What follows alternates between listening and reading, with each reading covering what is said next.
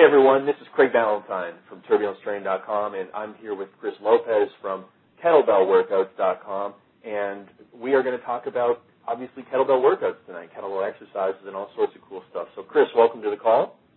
Thanks so much for having me, Craig. Very good stuff. Very good stuff. Again, you can, if you haven't already, make sure you guys have watched the videos and and read the free report and the, done the free workouts that Chris has put together. Now, Chris is 32 years old and uh, he has been training in Toronto for a long time, and I've been training at a, or I was training at the same gym for him when we met back in 2003. Now, Chris, you're 32 years old, and according to the website, you've been training with kettlebells for 37 years. Is that correct? No, actually, correct. it's actually 47 years. So uh, even pre in utero, I was. Uh, there you go. There you go. So, Chris, why don't you uh, tell everyone about the the mistake you made on the site, which we were just joking about here. Chris, you still on the call there? I scared him away. Hopefully he'll come back. But yeah. Um, uh oh, we've got technical difficulties. All right, so this is wonderful. Chris, can you hear me? I can hear you perfectly. Can you hear? We can't really we can't really hear you, Chris. So you better get on a different uh, phone if you uh, or we're going to kick you out of the band here. So. So what uh, what Chris is trying to explain, anyways, is that he put on the site that he'd been training for kettlebells with kettlebells for a longer period of time than he thought, and uh, somebody asked him if if he made a mistake, and and Chris Chris had put down that he had been training with kettlebells for 17 years, but they've only been available for about uh, 11 years now. So, so Chris, I was just teasing Chris about that. But hopefully he'll get back on the call here, and then we're going to get into basically all the reasons or all the main questions that people have sent in this week. Um, you know, after watching the videos and that sort of stuff. So, you know, when Chris got his kettlebells back when he was in university, they were not very popular. And you know, I first came across them in I would say about 2000. They started getting some play on a website called tnation.com, and you know I was I was as skeptical as anybody. It's like, why do you need to use these things? Why can't you just go and use you know uh, a regular dumbbell for these exercises?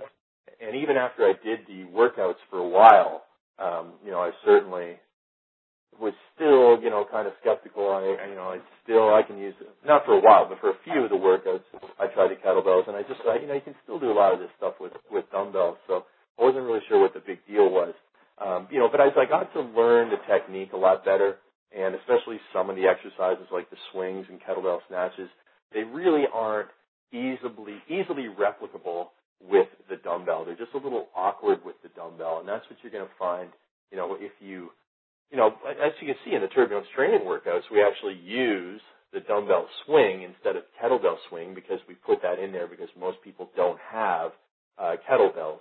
But you know, hopefully now we're starting to get a little bit more awareness of uh, you know the kettlebells that a lot of guys have been using in, in the United States and Canada for a long time, and even uh, across Europe they're becoming quite popular. And so you're starting to see them more in gyms these days. And that is one of the reasons that we're getting so many of these questions. But um, you know, when I, I got my kettlebells from a company called DragonDoor.com, and it's certainly the company that I would recommend that people get theirs from. They are the company that originally brought these to North America, and they make a high quality kettlebell. Some of the other ones, uh, the handles are a little awkward. Uh, you you definitely want a very smooth handle in the kettlebell, and you know, with the cheaper makes, some of them have a little um, rougher edges, and that can really uh, rough up your hands quite a bit. So that's and probably, you there, Chris? I'm there. I'm there. Sorry about that. I didn't want to interrupt you, but I was actually on there for a couple of minutes while you were All talking. Right. But I I wanted to mention the Dragon Door was actually back when I was a sophomore in college not high school, college. Uh, so the math was a little bit, uh, sorry, I'm not a math genius, guys. I apologize. But Dragon Door was actually the company that I, I ordered kettlebells from when I had entered my mother's credit card reluctantly and, uh, paid a good hefty sum because of shipping and everything. Uh, back then, because they weren't readily available when I, but Dragon Door was the company that I had ordered it from initially when I got my first kettlebell. So when you when you got your kettlebells back in in uh, that time there, you know, in the 1960s or whatever, you know, what what um you know, what, how were you using them back then when you first got them? Because you said you ordered them out of a magazine or something, and you know, back then they, you know, they were just getting a few articles on the internet. Now they're all over. You can go on YouTube and see all sorts of videos and stuff. But what did you know to do with them, and how are you using them, and what was the reason that brought you to them in the first place? I think the article itself actually convinced me. The article was written by Pavel, and he was uh, he's considered the pioneer of the North American kettlebell movement. He was the guy that brought it from Russia and created the entire culture uh, and made it mainstream. And in his article, that one that I read, it, talked about how kettlebell can help with human performance, how uh, extending like that that power that you generate when you extend your hips on a swing is similar to jumping. And back then, I was uh, I was participating in a lot of sports and I was obsessed with vertical jumps. So I was looking for the edge on anything that would get me to jump higher. So I was pretty much using that kettlebell aside from trying to teach myself how to swing because other than that article, there really were no other means of getting information on it um, other than several books that you could order pretty much from only Dragon that was there at the time. But I, I was just pretty much using it as a dumbbell. I was squatting with it. Uh, I would do overhead presses with it. I was doing some rows with it as well. But that was the extent of of my kettlebell training back then. I was really a novice and really it was more or less just experimental, but that article had me hooked. It was all about performance and all about, you know, getting abs and, and really learning how to how to use the, the, the kettlebell properly and how it could translate into like being able to jump high, pretty much. Okay, cool. And then so, you know, that was when you were in university, and then you know when I met you in 2003, you know, we certainly didn't have them at the gym we were training at. So were you still using them through through those years as well? No, see, in between there was a there was a bit of a transition time for me. What had happened was I was still living at home, and you know, you're you're a crazy teenager and you're kind of self-absorbed, so you don't really care for your stuff that much. At least at that point in time. I mean, I was, and there was a lot of stuff going on in my life at that time. So I think one day I kind of left it outside in the rain and, and then abused it from there and it got all rusted. So then that was the end of my kettlebell training for the initial start, unfortunately. Um, so when, when I met you, Craig, back in 2003, we were training at the gym. I was uh, pretty much engrossed in the gym culture, going to uh, dumbbells and barbells, not so much machines, but doing traditional, um, I guess, traditional resistance training exercises with my clients. And then, what brought you back into the kettlebell stuff? Was it uh, your clients that brought you back in, or was it yourself that brought you back in, your your own needs? Well, the history of my the history of training training for me was always using myself as a guinea pig. So in reality, it was it was the nature of my lifestyle. I mean, my wife and I, after we uh, we had gotten married and we we had one child, we just uh, we waited a little bit and we kept on having more, and I became a busy dad and with not a lot of time because I really wanted to devote time to my family and and I didn't have a lot of time to train, so I was trying to find a means of getting my workouts in, but still having them effective without trying to put in the long marathon type of workouts that that we saw in in the bodybuilding magazines and and in a lot of what other other trainers were doing with body part splits and stuff like that. It just wasn't it wasn't conducive to my lifestyle anymore as a busy parent or a busy individual with a job and with other responsibilities. I just couldn't spend you know two hours a day in the gym or eight hours a week in the gym, even though I worked in the gym. I mean I'm sure you know, like when you're in the gym and you're working there with clients all the time, the first thing you want to do is get the heck out of there and not train there. And that's kind of how I transitioned back into kettlebell training because it was convenient because um, all the movements that you can do with kettlebells, all the exercises that you do with kettlebells in, involve your entire body and you get a great fat burning workout. You end up with having great endurance. Um, and you, you end up packing on a little bit of muscle too. So it was everything that I wanted in a workout.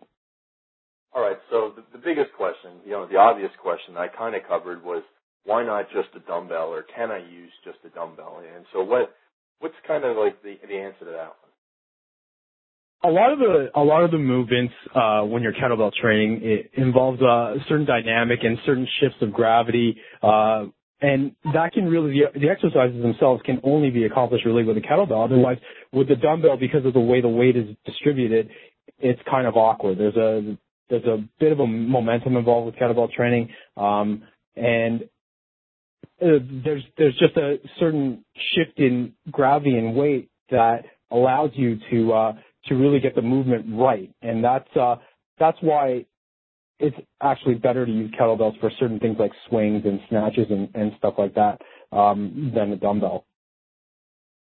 Yeah, I mean, I certainly found it that way, and it's you know definitely the way the, the kettlebell moves. Obviously, you have a different grip on it as well, and you're just able to to move that hand over it compared to uh, doing, trying to do the same movement with the dumbbell. Although you know, I certainly was a, a dumbbell, so to speak, and that I tried for a long time with some of the exercises. But you know, when I finally got you know ordered the kettlebells myself, and I have a 35 and 253s and a 70 myself, and and you certainly, especially when you get up with a heavier weight, you definitely need the kettlebell to do those exercises properly. Now, do you need to be an advanced lifter to use kettlebells? Uh, no, not at all. I mean, it's it's. It's always going to be great if you have a, a background in lifting, but kettlebells vary in size from four kilograms all the way up to like 108, 108 pounds and beyond. Um, so no, you don't have to be uh, an expert lifter to be able to do that. I mean, there, there's instruction out there, and as long as you get the basics down, uh, as long as you learn how to squat properly, how to brace your abs properly, how to use your hips properly, um, then you can get kettlebell training. Now, would you say that there's any exercises that actually, you know, if you're a bodybuilder and you've been training a certain way, is there anything that can actually get in the way of your ability to do kettlebell training and you actually kind of need to regress a bit and, and retrace some steps and, and learn proper technique even more than maybe a beginner? Maybe a beginner is better off? I, w- I would think so. Yeah. I mean, um, especially with the with the more dynamic lifts like the snatch and the clean, and, and maybe maybe even the swings, but definitely the snatch. I mean, you've you've got to regress a little bit and uh, get to a certain level so that you learn the basics. Um, yeah, before you can really pick up a, a huge amount of weight. I mean, if you could dumbbell snatch, uh, or if you could do a one-handed snatch with a dumbbell at, at 70 pounds. If you were to try that with a kettlebell, I, I think you'd really be surprised at how difficult it would be, just because of the way the weight's distributed and and how momentum is used in the entire movement. So definitely, if you're if you're an expert bodybuilder and you've been training for a long time, I, I wouldn't jump right into a weight that you think that you would be used to initially. Well, no, absolutely not, especially with the snatches and stuff. But but I mean, in our in our program, in the kettlebell program you put together, it's really much, much more simplified at the beginning. The, the exercises is even in the free workout that we gave were really more just the beginner exercise. We were just getting into even doing swings and not even attempting snatches. I mean, I doubt there's anybody on the call that, that does snatches at, at that high a level with dumbbells. So, um, another question kind of related to that is if you are flexible or if you're not flexible, you know, if you don't have the ability to touch your toes and that sort of stuff. Is that essential for you in order to do the kettlebell exercises?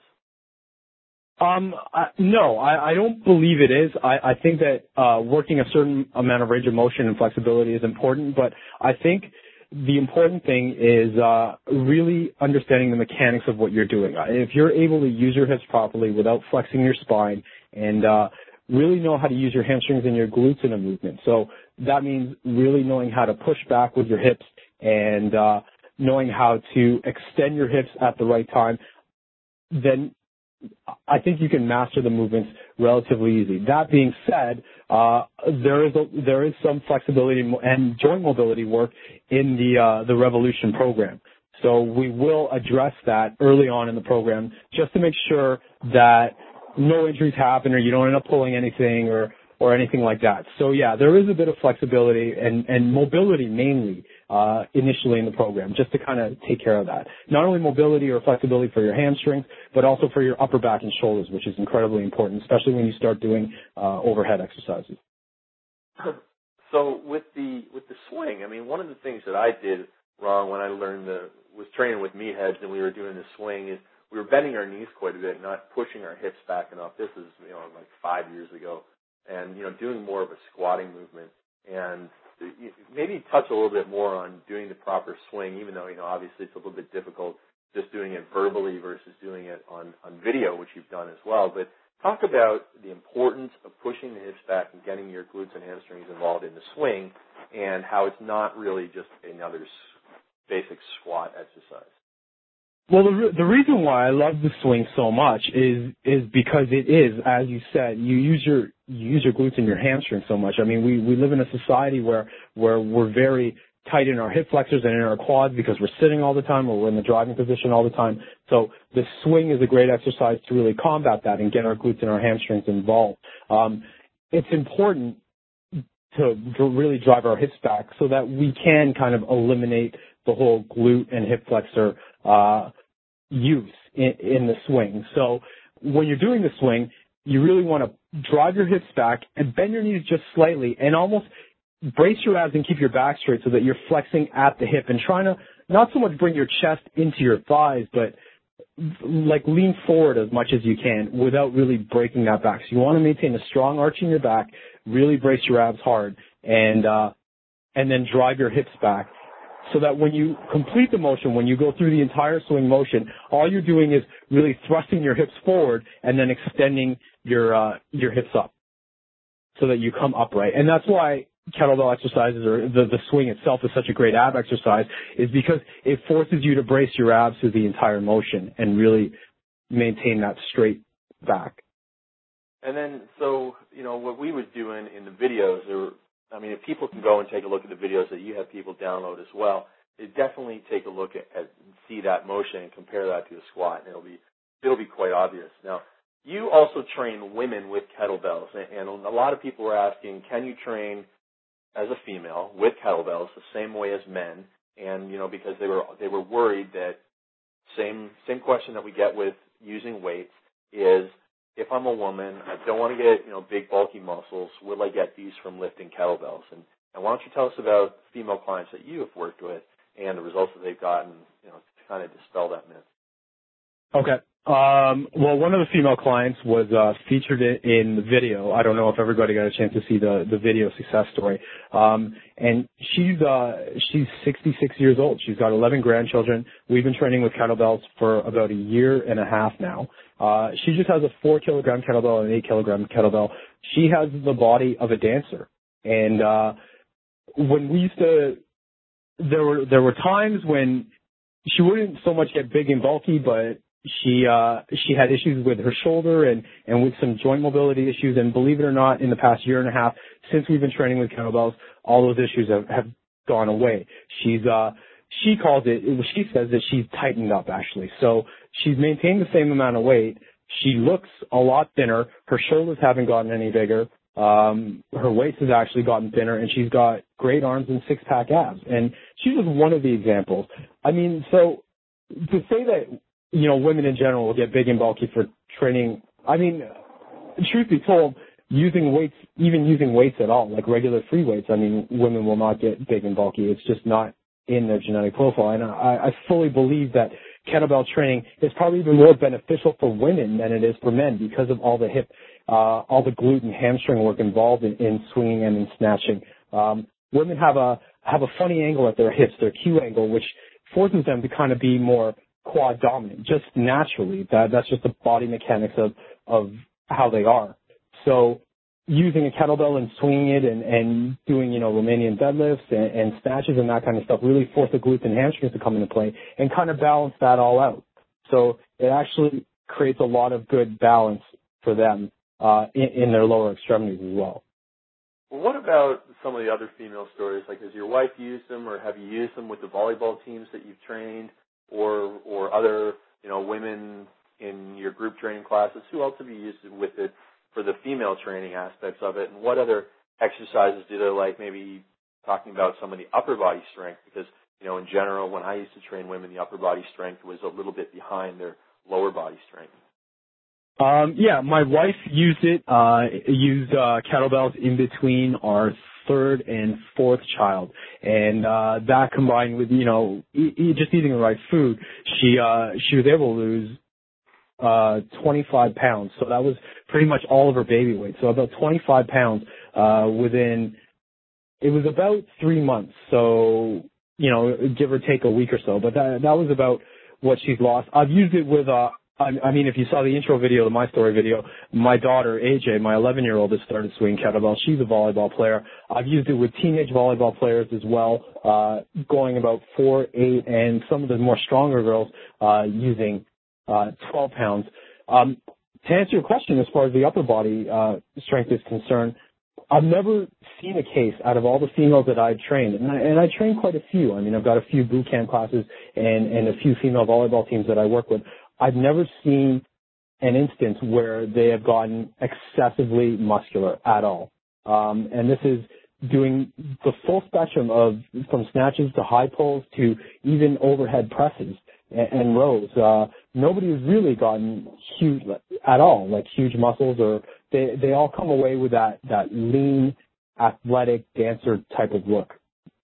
All right, very good. So into the uh, more general basic questions here is, you know, it's actually going back to the flexibility question is people get very concerned about, you know, that movement of the swings and snatches where they're bending, pushing back the hips and keeping their and going down and they, uh, they see that and their first impression is, what about my back? Is my back going to get injured doing kettlebell training? Right. Um, one of the first things that we tackle at the beginning of the program is how to brace. And uh, before we even get into a lot of uh, hip flexion and really get into any type of swing movement, uh, we try to tackle that by doing lots of stability exercises for your abs and, and really try to hammer down the point of ab bracing because that is um, aside from learning how to use your hips and use your glutes probably really drive your hips back, ab bracing is probably the number one um, the number one component to kettlebell training is staying tight. And you're going to need that when you squat. You're going to need that when you deadlift. You're going to need that when you do the windmill. When you get to that point, when you get into the more Olympic type movements like the push press, it is of utmost, utmost importance that you brace your abs. If you are actually able to brace your abs and, and do swing properly, you will strengthen your back. You won't injure it. You will actually make it stronger. Awesome stuff. I mean, that's really, really important. And you know, you kind of touched on the ab stuff there.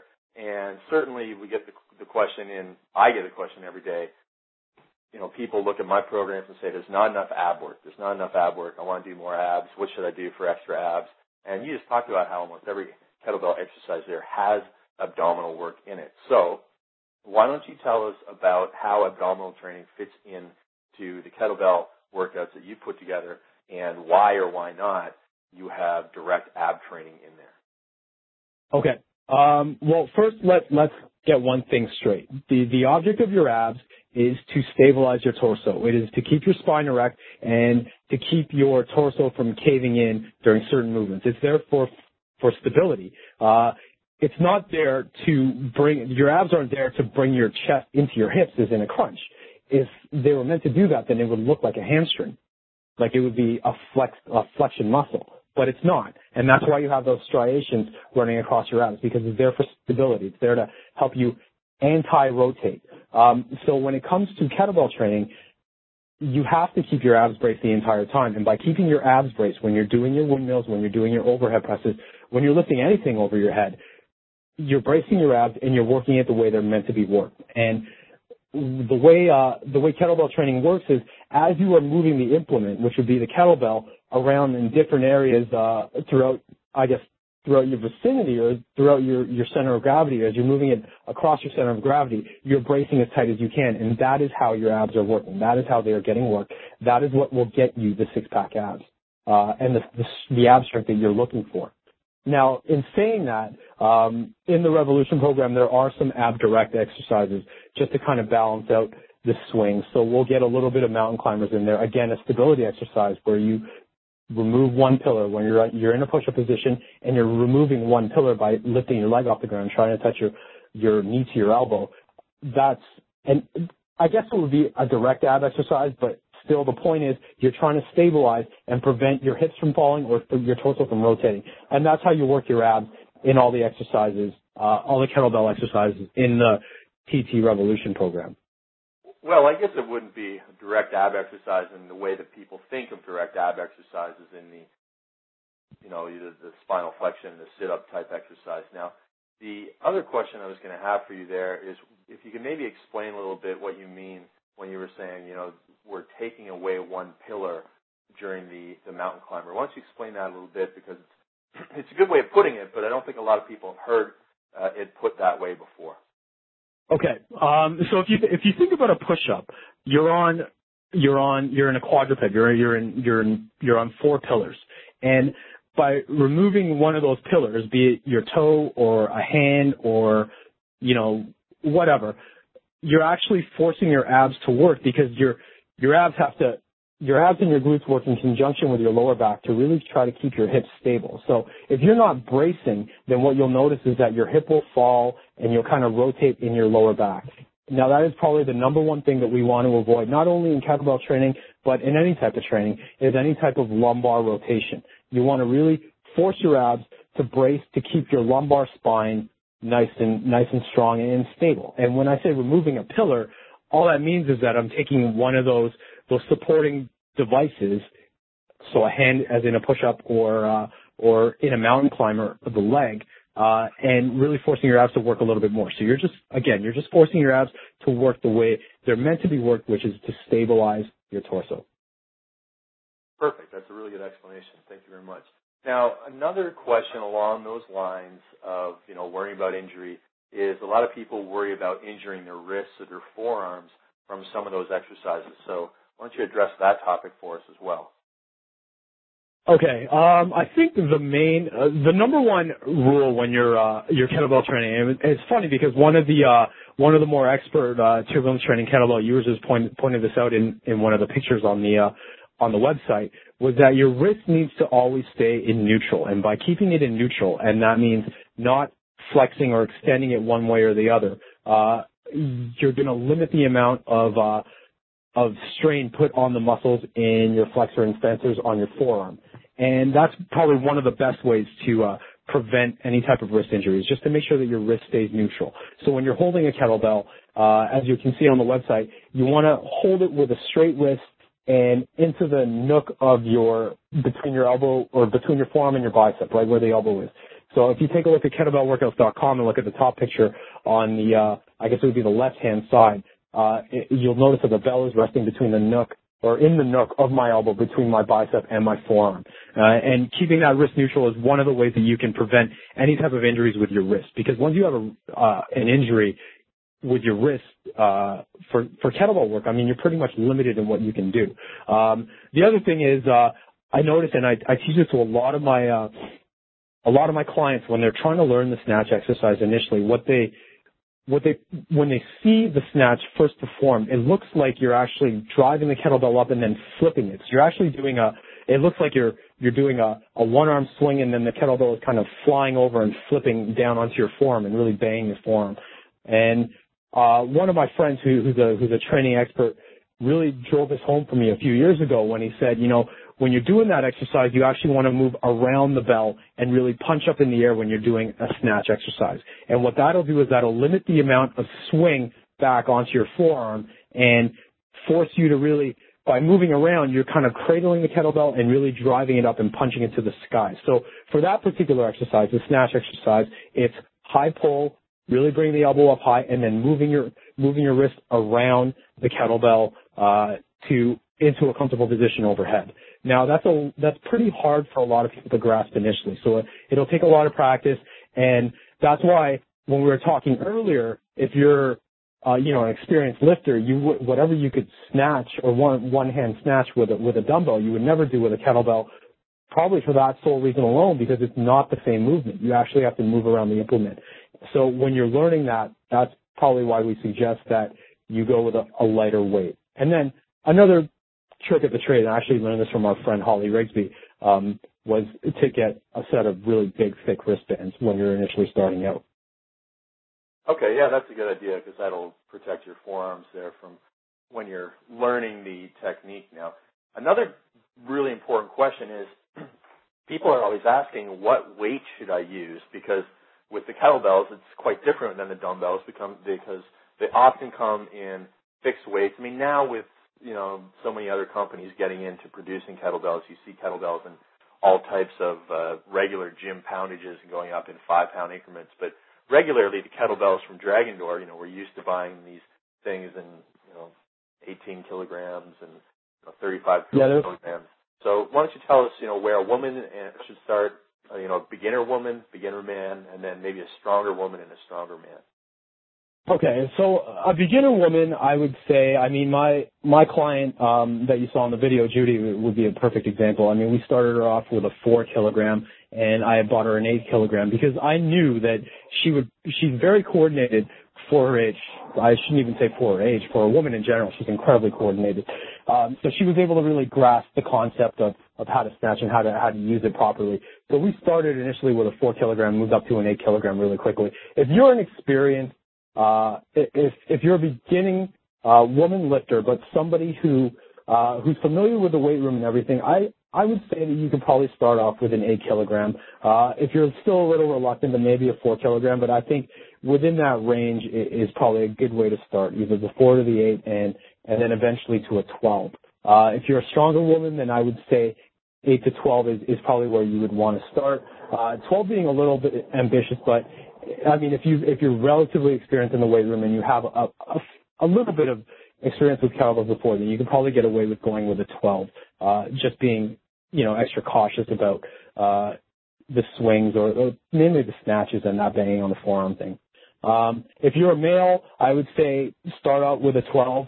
Um, if you're a beginner, because the 12 is probably pretty versatile. If you're a beginner, you can use it for squats, you can use it for rows, you can use it pretty much similarly the way that I used it when I first started training um, when when I was younger, which was using it pretty much as a dumbbell and then using swings and getting familiar with the swing movement.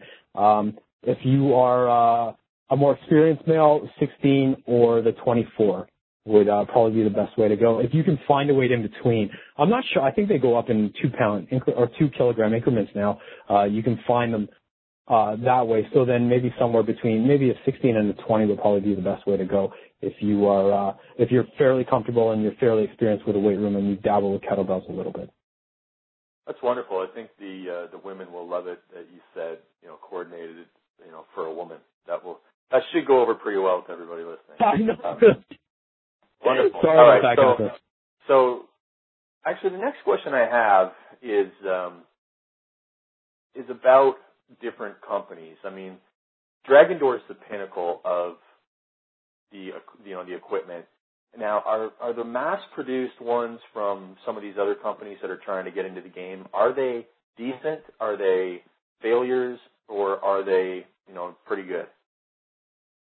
I, I think they're pretty good. I mean, it, was like what we were talking about earlier on, where you just have to kind of find a bell that has um, not so much a, a thick, thick handle, but not a very thin handle, and it, the handle's got to be smooth. Um, I get my bells here from the local CrossFit gym. They get it from a company based out of Montreal here in Canada, so so that's uh, that's pretty convenient as far as uh, purchasing it goes for me. Um, so my suggestion would be try to find something that's relatively local, but I think the quality of the bells out there right now are um, are pretty good. Bless you.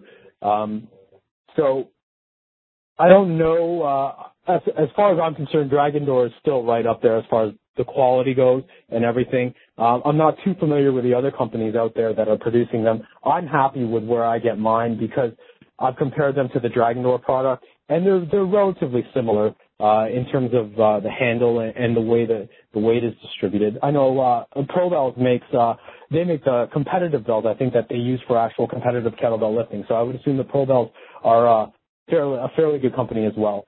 But uh, aside from them and the other company in Montreal that uh, my supplier gets the kettlebells from, I, I think those are probably the uh, the top two out there right now. All right, and then going back to the exercise stuff, what's a beginner progression in the exercises? So, you know, certainly we're not going to start a, a person out on snatches on day one. Uh, you know, so going back to what kettlebell weight should be used, it's really more about you know doing squats and doing maybe eventually working up the swings. That's that's not even you know the first exercise on the on the list either. So you know what exercise do you walk people through when getting started? Oh, the the probably the most important exercise to really learn how to use your hips and push your hips back is the uh, the face the wall squat.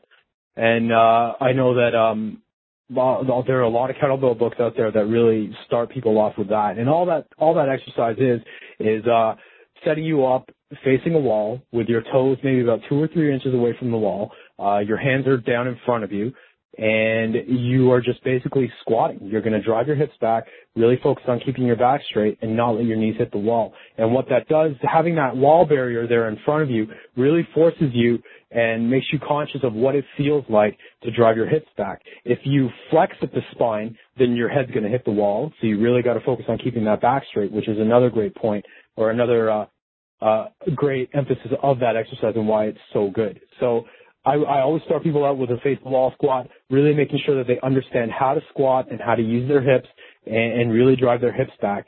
Um, and then the progression from there would be a regular prisoner squat or would be a, uh, uh, a kettlebell squat where you're holding the bell between the knees. So you're holding it with both hands and it's falling between the knees and you're just learning how to squat from there. And then after that, um, the progression from there might be a slight swing, or we would get into maybe a, deadlift where the kettlebell is falling uh, again between your feet, um, but really emphasizing keeping that back straight, flexing at the hip, and driving the hips back, so that you get into the initial motion of the swing or the setup of the swing. And again, Craig, I mean, it, it's all about really focusing on keeping that back straight and then driving the hips back, learning how to use your glutes and your hamstrings properly. Yeah, and I've definitely, you know, gone through Pavel's book where he works people through the first exercises, and, and you know I went through them all and did the the wall squat that you mentioned there, and it is a very good teaching tool for that type of of movement. So excellent stuff. Um, now, another person asked if they, you know, since they were beginners, shouldn't they start lifting regular weights first before using kettlebells? Um, not so much. I, I I don't think so. In fact, I think it might be if you're brand new to lifting and kettlebells may be a solution for you. I, I think it might be to your advantage to actually learn how to do kettlebells uh, first prior to that, just because uh, your body doesn't have any, uh, I guess, I don't want to say preconceived ideas. I'm trying to search for the word that I'm looking for, but it, it doesn't have any preconceptions of how to actually do things. So you can actually learn from scratch and learn the way things are, are meant to be done properly as opposed to, you know, trying to lift weights first and then learn things that might be a little bit different in, in the kettlebell world when you're actually using, when you're using kettlebells. Very good. And a question comes in from Rob saying, do I need to buy a whole bunch of kettlebells so that I can do every exercise? Absolutely not. My uh, my first suggestion is find out if it's for you. Uh, if you can, you know, find a friend who has them already, or see if somebody can lend it to you, uh, and see if it's for you. You don't have to buy a whole bunch. The workouts are designed I mean, the whole point of every of the kettlebells is, is convenience and efficiency. Uh, you'll see later on in the week in the video that I put up for one of the 10 minute workouts that are there that, I mean, not, not to spoil the video, but I did a workout in 10 minutes. I had a kettlebell in the trunk of my car. I was in the, I was in the parking lot of a hospital when I did it. And it was one bell. I did a myriad of movements, just a bunch of basic movements, and all I needed was one bell and I got a great workout in. So Initially, I would say no, absolutely not. You don't have to buy a bunch of different kettlebells. You don't have to buy pairs of them in, different weights to do different exercises. Just tackle, if you're a beginner and you're just starting out and you want to buy one kettlebell, buy the kettlebell that's, uh, that we suggested for whatever level you're at and work on mastering the movements first with that bell. And once you feel confident enough and you feel like you need a little bit more of a challenge, then yeah, by all means, go ahead and purchase another one or even a pair, what have you. But make sure you're in love with it first and understand the the beauty of the kettlebell is its versatility, and uh, it's it's it's a literally a it's it's a gym. I mean, it, it's a gym that you can hold in your hand. That's a really good point, and and why don't you talk a little bit more about some of the outrageous places that you may have done some kettlebell workouts, and I know you've done some while picking your daughters up from school and that sort of stuff. So I think yeah, there's people to, to hear that. There's the uh there's the infamous minivan workout that I that I uh I, I told people about and that some of my uh some of my readers know about. Um I was uh I was really hard pressed. It was back when I was training eight, ten hours a day, uh really hard pressed for time needed to get a workout in because I hadn't worked out in about three days. So I had a I had a set of uh, uh straps or, or rings or blast straps in my trunk in addition to a kettlebell and a sled. So I set myself up on the minivan. I strapped the straps onto the roof rack. I opened uh, the middle door and I did a series of uh, suspension work. So I did some suspended push-ups on those blast straps. I did some inverted rows, and then I got the kettlebell, did some snatches, and then I put the kettlebell and uh, a plate onto the the sled, and I dragged the sled. And it was funny because I actually had an audience. I, um, the teacher came out to talk to me and asked me not to do it again uh, because I had an audience of kids really lined up at the edge of the classroom, kind of watching me out the window while I was doing this in the parking lot. So that that was one of my experiences. Um, another one was uh, uh, at the beach. Uh, I used to play volleyball a lot, and I used to bring a kettlebell with me just to swing and kind and kind of stay warm um, while I was there. You know, just to kind of get a workout in and and and have something there, and that that attracted a lot of attention. So, I mean, the, the like I said before, I mean, the beauty of the kettlebell is its versatility. You can take it anywhere. And then moving on from that one, you know, how does the kettlebell training, you know, you're using it in everyday life and in all these places. How does it help people, your clients, with everyday life and, and in their function? It it really just um well, I mean, look, let's break down that movement again. I mean, the movement of picking something off the ground is like if you're picking your child off the ground, or if you're if you're in the garden and you're working in the garden, you have to pick like a big rock off the ground. I mean, that is that's the base movement for a kettlebell swing or for a deadlift or for lifting a kettlebell off the ground. You set your brace, uh, keep your abs nice and tight, you drive your hips back, and you lift, you know, just your arms are just there for as hooks. And you'll notice that when we, teach the kettlebell swing, the big emphasis is that your arms are just along for the ride. You're not trying to lift the kettlebell with your shoulders or your, or your arms or anything. You're letting your hips generate the movement or generate the power to drive off the ground. So that, I mean, that is the most basic movement is, is lifting something off the ground. In addition to that, I mean, kettlebell, kettlebell lifting involves a lot of overhead lifting. So, and that translates to anything from reaching up over your head to try to grab a can of soup up from the top shelf of a cupboard to you know, building a house and a construction worker trying to lift a big beam over his head to get it up to you know, his coworker who's trying to get it up to the foundation of the house. I mean, kettlebell lifting involves a bunch of overhead lifting. It involves uh, like a bunch of hip flexion and extension, lifting things off the ground, and those are the two basic movements um, of everyday life. Awesome stuff. Um, the other thing I wanted to ask you about was how much space does someone need inside the house to do this stuff? I know you mentioned in one of your articles in the past that you know you should be able to train somebody inside an elevator, and I thought that was a pretty good analogy. Is that about how much space you generally need? Maybe a little bit more, I guess, in terms of height, uh, you know, for swings or something. But is that pretty much all you need? Yeah, I mean that's pretty much all you need. I mean, I, I said an eight by eight, and that was just. Uh, I mean, I got that idea from one of my, uh, my one of my early mentors when I started training, and he said, you know what, if if uh, if I'm taking you on a on a job interview, uh, my job interview for you would be, you know, we're locked in an elevator. I want you to train me, and that'll determine whether or not I hire you. And I kind of took that and and wrote it in the article. And that, I mean, it's true. Uh, with with the way I used to work out, um, I hated running on a treadmill. I hated being cooped up inside and, and doing intervals on a bike and stuff like that. So I used to go out to a track, but with a I would do my weights and then I would head out to the track and, and that would tack on 15, 20, 30 minutes onto the end of my workout. And, uh, with kettlebell training, um, even before when I wasn't so full on into kettlebell training, I was still training with dumbbells and barbells. Uh, I would use kettlebell swings as my metabolic work because it was just so convenient. Um, you need an eight by eight space, like you said, a little bit more height because of the swings if you want to take it up nice and high or if you're doing snatches. But literally, that's all you need. And I mean, that's that that's what really has driven me toward wanting to do kettlebells full time now just because of my lifestyle, because of the limited amount of space, because I didn't want to have to go to the gym and, and then, you know, have to run out to a track to do my interval work or have it done on separate days. With kettlebell training, I can get my strength work in, I can get my interval work in, and I can get it done in 20, 30 minutes. And I do it three, four times a week.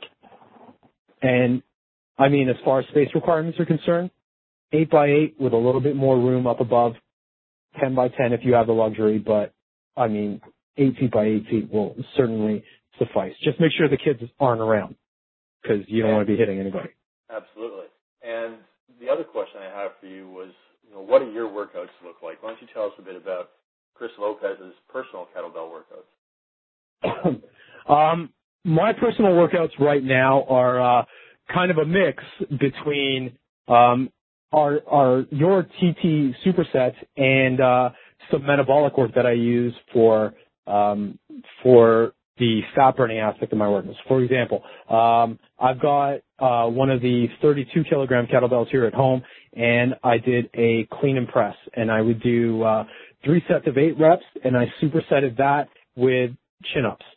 So I have um I have a bar set up outside in my backyard for chin ups for the outdoors because it's summertime and I love training outside. So I would do this on my deck, and I would do three sets of eight for the uh, clean and press on each side. Um, more towards the end, I was only getting in about five or six reps, and then I would hit the chin up bar and do my chin ups. And initially, uh, to start the workout, those, I mean, obviously after a warm up and some joint building and stuff like that, that was my workout. It was a superset, and then I would get into like a, what I would call a metabolic circuit. So for today, for example, I did a Tabata where I was combining, uh, kettlebell swings with push-ups. So for those of you who aren't familiar with the Tabata, um, it's just a protocol created by this, or, you know, discovered by this Japanese scientist, um, where you go 20 seconds of work and you take 10 seconds of rest. So my interval work today consisted of two Tabatas, each of doing 20 seconds of kettlebell swings, two-handed kettlebell swings, resting for 10 seconds, and then doing 20 seconds of push-ups. So I would do that for four minutes straight. I rested for about two minutes, and then I went at it again, and then I was done. And just based on that one superset and doing the Tabata, I got done in somewhere like 25, 26 minutes or something like that. What are some of the shortest workouts that you've done that you think are really, truly effective and just as good as, you know, someone going into a regular gym and doing, you know, maybe 40 minutes of training? Definitely the uh, the five minute snatch test. You'll you'll see when you pick up your uh, your kettlebell revolution workouts that there are challenge workouts in there, which are almost like rite of passage workouts where they're timed and you have to complete a certain amount of reps of various exercises, uh, and there's no scheduled rest, and it's just a matter of beating your time each time. Um, so one of the best, uh, one of the best workouts that I've done thus far this summer, uh, since I've, uh, really just been focusing on kettlebell training is just doing a five minute snatch test. And that's just doing as many one arm snatches as I can, making sure that I'm getting an even amount of work on each side and I'm timing, timing myself for five minutes. And, uh, that is, uh, I mean, not to get all hardcore or anything, but I've been, sometimes I've been close to puking. I mean, my goal is, is to get to about 120. Um, for those of you that aren't aware, the, the Dragon Door certification requires you to do uh, a five minute snatch test and get 100 reps uh, within the five minutes. So my goal for the summer has been to get to 120, um, just to really over prepare myself and to know that I can actually do it. And I've been close. I haven't yet, but I have been close to uh, to really uh, grabbing that bucket.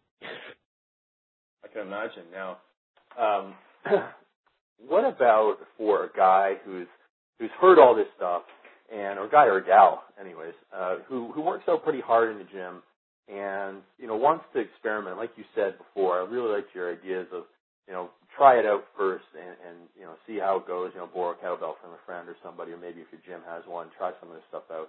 But what are some of the like maybe the top three exercises from a traditional training program, even like you know a traditional turbulence training program? What are the top three exercises to replace with kettlebell exercises, and you know, obviously, which kettlebell exercises to replace them with. Okay. Um, first would be, I would say, the military press, the one arm. I, I know you do a lot of uh, one arm dumbbell presses or one arm military presses. Now, doing that with a kettlebell uh, is really tough, just because of the way uh, the weight is distributed. So when you actually get up into lockout, there's a lot of uh, shoulder and lat and upper back strength required to hold that weight overhead and not allow that shoulder to kind of fall back. So that would be the first thing that I would replace is, the uh, the one arm dumbbell press. And uh, the reason, I mean, I mean, the other good thing about that is because it's unilateral, meaning it, you're only weighted on one side. So your abs and your obliques have to work extra, extra hard to really keep you in balance. Um, so that would be one of the exercises. The other exercise would be probably a dumbbell swing, replace it with a kettlebell swing, um, and uh, do that exercise uh, do the dumbbell swings or do the kettlebell swings instead of instead of the dumbbell swings. Again, the, the kettlebell swing is probably one of the bread is the bread and butter exercise uh, when it comes to kettlebell training. And then the third I would say is um, is a row, a standard row. You can actually um, get a lot of variation, a lot more ab work using a kettlebell and doing what's called a modified renegade row. So if you were to set yourself up for a standard dumbbell row um, on a bench, but this time go off to the, the long part of the bench and put your hand on the edge of the bench there, on the on the long end of it, and set yourself up so that your feet are apart and you're fully extended so that your back is straight. And then grab that kettlebell, or even a dumbbell, I guess, but a kettlebell because this is a transition into the more harder renegade row that you'll see in the uh, the revolution program. You are going to have to brace your abs a lot more and resist rotation. You'll get a lot more work in your upper back and you'll get a lot more work in your obliques and in your glutes to keep yourself nice and straight. So that's called a modified renegade row to replace the, the traditional dumbbell row where you have one hand and one knee on the bench. Is that kind of clear on that one? Yeah, yeah, yeah, yeah. That's very, very good. And uh, the, you know, the regular renegade row is probably one of my uh, my favorite exercises with the. I mean, obviously you can do that with dumbbells as well, but it's one of my favorite exercises in general that most people don't know about. So do you want to explain to them what the, the Renegade Row is?